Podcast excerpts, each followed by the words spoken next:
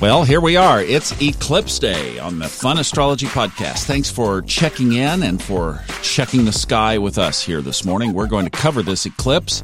Now, many of you will hear this after the eclipse, so really that's going to be our focus. But again, to just go over the specifics, we went into more detail of yesterday. So if you didn't catch yesterday, would encourage you to go back and listen to that.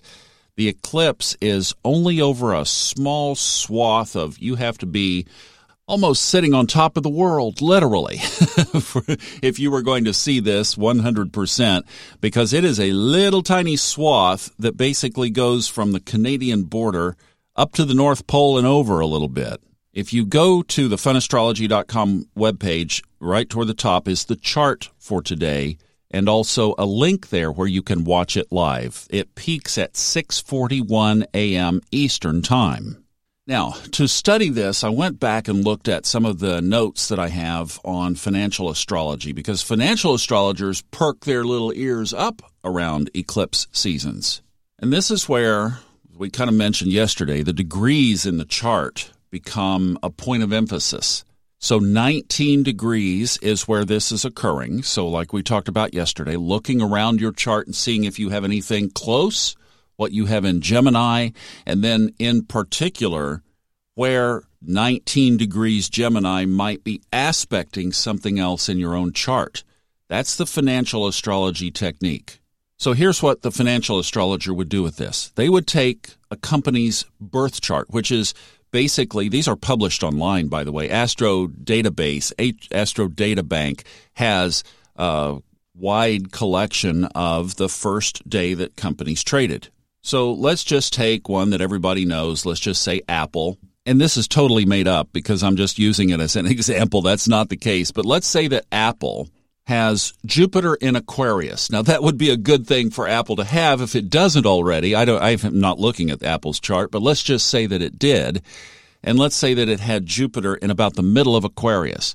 Well, that would fit because that's technology, right? So boom, expanding technology and the company's growth. Well, that also would be in a trine aspect to the sun and moon at 19 degrees Gemini. So the financial astrologer looking at the eclipse and looking at that Jupiter at 19 or let's say 15 degrees right there in the middle of Aquarius would buy Apple because it would expect expansion of that trigger of that aspect. You see how that works? So we're talking about synthesizing your chart here. And this is part of this course that I'm going to be building. Now that I finished that audiobook, I'm focusing on two things. The new video that premiered yesterday on our Facebook group, which is the Subconscious Mind Mastery podcast listeners on Facebook. If you're not part of that group, we would invite you in just fill out the four questions that you see there, answer those because I read them and I want to know how you came and what you are interested in. It really helps me a lot. So uh, answer those and then look at the video from yesterday is kind of something that I've been working on with some beautiful landscape footage, drone footage, and scenery from around here, about an hour's, no more than an hour's drive or so from the house. And I'm working on this course where we're going to learn astrology 101 fun style. And then the probably the second part will be how to synthesize, just like what we were talking about there. Because my idea would be to teach you to look at the chart exactly the way that you hear me do here, that you could do for yourself. So obviously, it's a lot of work to put that together on the front end, but it is coming and it will be great and it will be fun. We're not going to make it. This is Mars, and Mars represents the warrior side of our. no, no, no, no, no. We don't do that around here, as you know. So let's just take a look around today's chart and see if we have any activations. And it's ironic that I just mentioned Jupiter in Aquarius. We've got about the opposite. We have Saturn in Aquarius at 13 degrees. Hmm we have Uranus in Taurus at 12 degrees. So there are two potential candidates that we could explore, realizing that those orbs or the distance between 19 is pretty wide. One is 6, one is 7. In other words, I know it's early. 19 minus 13, so that's Saturn, would be 6. And 19 minus 12, that's 7. And if a picture helps, then the chart, today's chart at 641 this morning is on the Fun Astrology webpage, right on the homepage, right up toward the top. It will be every day. I'm going to put the daily chart and the aspect notes there for every day that we do the podcast. So you can get in the habit of checking that out. It will be there. So look at Uranus in Taurus. That's the uh, orange sign and the little blue thing with wings at 12 degrees, and then look at Saturn in Aquarius. Those are the two squiggly lines on top of each other and sitting there at 13. Now, this is the big aspect that we've been talking about. And even yesterday, my brother sends me this article where Deutsche Bank is coming out with this big inflation warning saying that inflation could be a global catastrophe. Well, now look, I'm not, you know, I'm not predicting. I that I I learned I got my hand slapped on on even going there. But we've been watching Saturn Uranus knowing that it can change and shake up and shift financial markets. We've seen it in the past. And we know that the eclipse is sitting right there near those planets. Now the other thing about eclipses is this is new moon energy. So this would be creating into new things.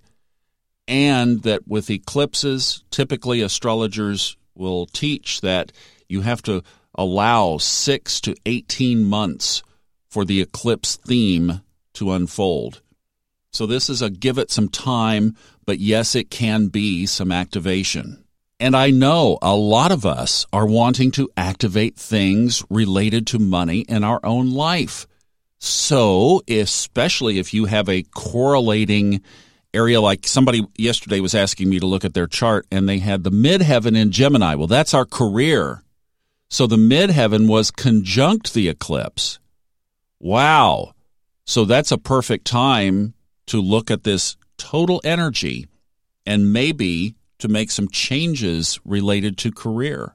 Now, here's one other thing, especially if the eclipse has already happened. Remember, the moon, the reason I like for us to follow the moon is because it is one of the most fundamental natural rhythms of the earth. It is a fundamental cycle. It rotates every two weeks, and it's almost like breathing, waxing, waning orbiting every 27.32 days. The menstrual cycle, the birth cycle. It's a rhythm, it's a breathing exercise, waxing, waning. So if you're catching this after the eclipse, realize that we are now back to the waxing phase. That's why we create on the new moon because it expands for the next two weeks. So if you didn't catch it, if you didn't watch it, that's fine. Just catch the waxing, the growing, incubate, plant the seed. In other words, think back to the birth cycle, conception, and then let it grow and let it expand. All right? So you didn't miss anything if you didn't weren't up for it. No problem. Just follow the energy. And that's a great energy to follow every month anyway. All right, have a great one. I'm going to be watching, and I will see you back tomorrow.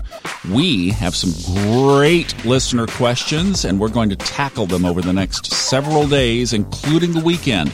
Weekend podcasts, listener questions coming up right here on the Fun Astrology Podcast. Thanks for staying around and happy eclipse, everybody. Oh, it's time.